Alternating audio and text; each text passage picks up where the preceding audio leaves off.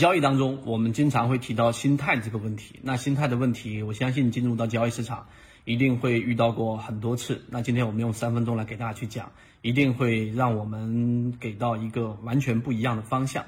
首先，第一个心态在交易当中追涨杀跌，然后因为恐慌卖股票，因为贪婪而追涨，因为拿到股票出现了几个涨停板之后不舍得把股票给卖掉，然后导致利润大幅的回撤，甚至从盈利变成亏损。又或者导致亏损百分之五、百分之八明显的卖点出现，但是自己就是没有办法进行止损，这些情况，如果你有发生，可以在屏幕里面回复八八八。那怎么样去解决这个问题呢？那我们进入到市场当中，一定会遇到很多的不同的流派，例如说技术分析，例如说价值分析，让你做一个穿越时间的玫瑰啊，对吧？然后呢，这一个但兵的这个方法论，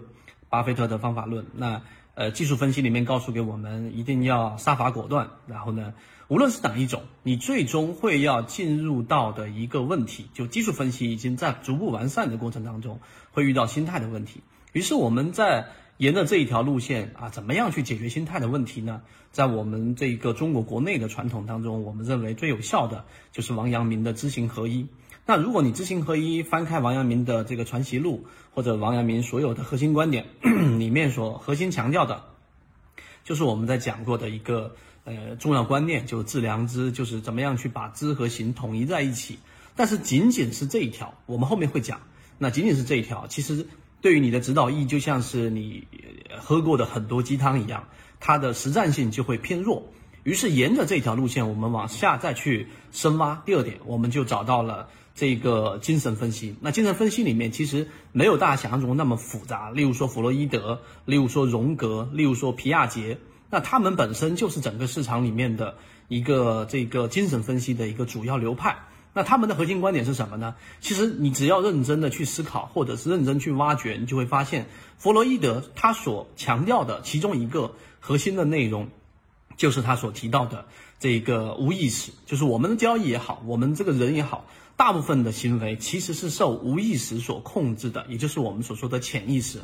意识和非意识状态会有不同的这种引导。我们认为我们的判断、我们的决策很多都是来自于我们的意识，但其实错了。大部分时候，我们的判断都是来自于我们的潜意识或者是无意识。例如说我们的呼吸，例如说我们的心跳，这些都是由脑干部分来进行这一个反射的。即使你做冥想啊，我们知道冥想可以控制我们的这一种心率啊、血压或者内分泌的这一些激素啊，那这些我们稍微可以去去调节你的这个心情和心态，但实际上呢，它却不可能去做过多的干扰。所以冥想它是一个很好的方向，但是我们要说这个话题是告诉给大家，其实西方的这一种精神分析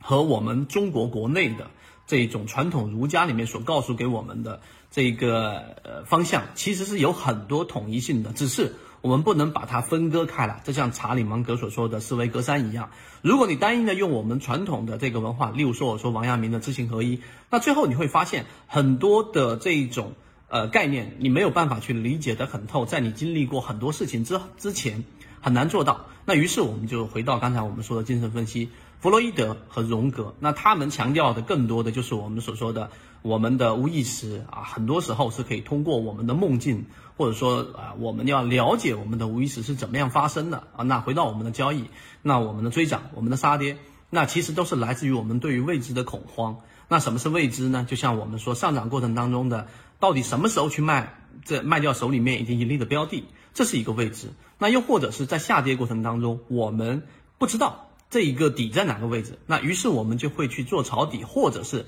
拿着股票一直不动。这也是我们对于未知的这一种恐惧。所以，怎么样去克服这个未知呢？所以这个时候无意识就出来了。那你追涨杀跌，你下单那一刻是非常爽快的，是非常痛快的，因为你把所有的焦虑和所有的未知恐惧全部都通过下单这一件事情，无论是追涨还是进行割肉。都已经解决了，都已经释放了，人都不希望长期的处于这种焦虑状态当中的，所以怎么样破解这个问题？我们说第三点，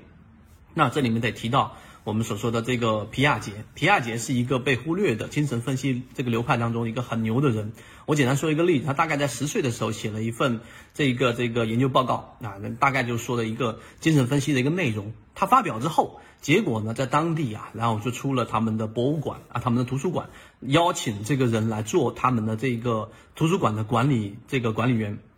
他说的是知识结构，他认为人的知识结构是不断的嵌入在其中的。这个内容我们后面再展开去讲。那于是他母亲就去给那个图书馆说：“不行，我小孩才十岁，十岁怎么可能去做这个图书管理管理员呢？因为他的知识积累和结构，他是一个非常天才型的人物。所以后面我们会沿着这些话题，尽可能的让他通俗易懂，嚼碎了揉碎了，跟我们之前缠论一样来交付给大家。那你就会发现。”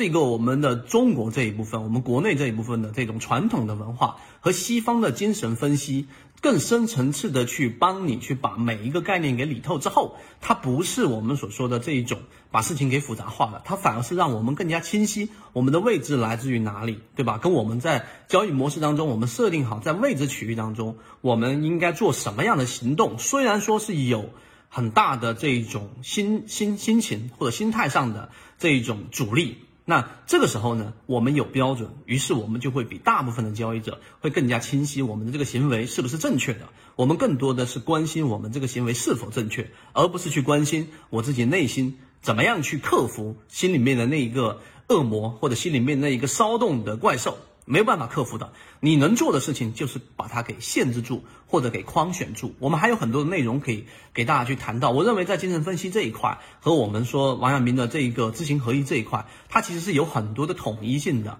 那这些统一性要把它抽离出来，然后把它作为一个一个又呃清晰的，然后可以复制的模块。那这个内容我们就已经在做整理和准备了。那在未来的时间当中。